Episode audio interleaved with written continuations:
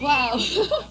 what to say here? He gave me like two and a half minutes, and there's years of things to say.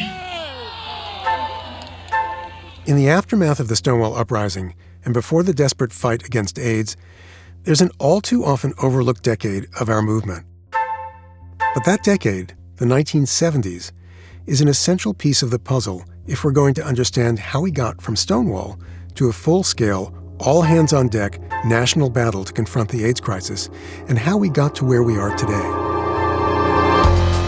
The 1970s was a transformative decade. It was also a decade that began with a promise of liberation. Revolutionary life to all my sisters and brothers and half sisters and half brothers. And ended with so much work left to do. Suppose your child came to you and said, Mother, Dad, I am homosexual. And Anita, we really thank you. We couldn't have done it without you. I pledge to you that as parents, we will sustain the fight alongside you. Gay liberation shall come closer and closer. All right! It was the decade I came of age, fell in love for the first time, found myself, lost myself, and ultimately began to get my bearings as a gay man in a post Stonewall world. So, like, please, if you don't want to remember something or dive into something, obviously, Eric, I hope you would know that you can say, I don't want to talk about that, or redirect it in a way that, that you feel comfortable. There is nothing that I would redirect. Okay, great.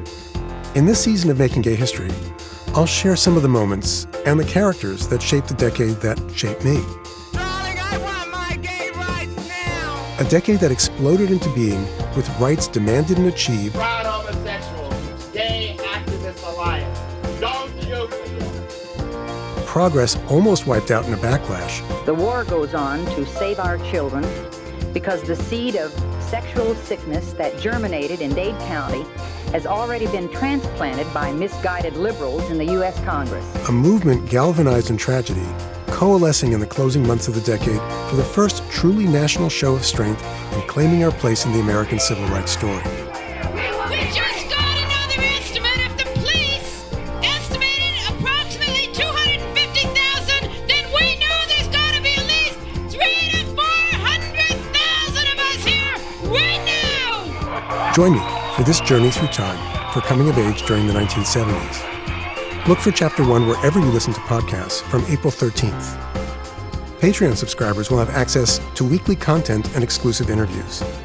New chapters for everyone else every other week. Come out now, avoid the rush later.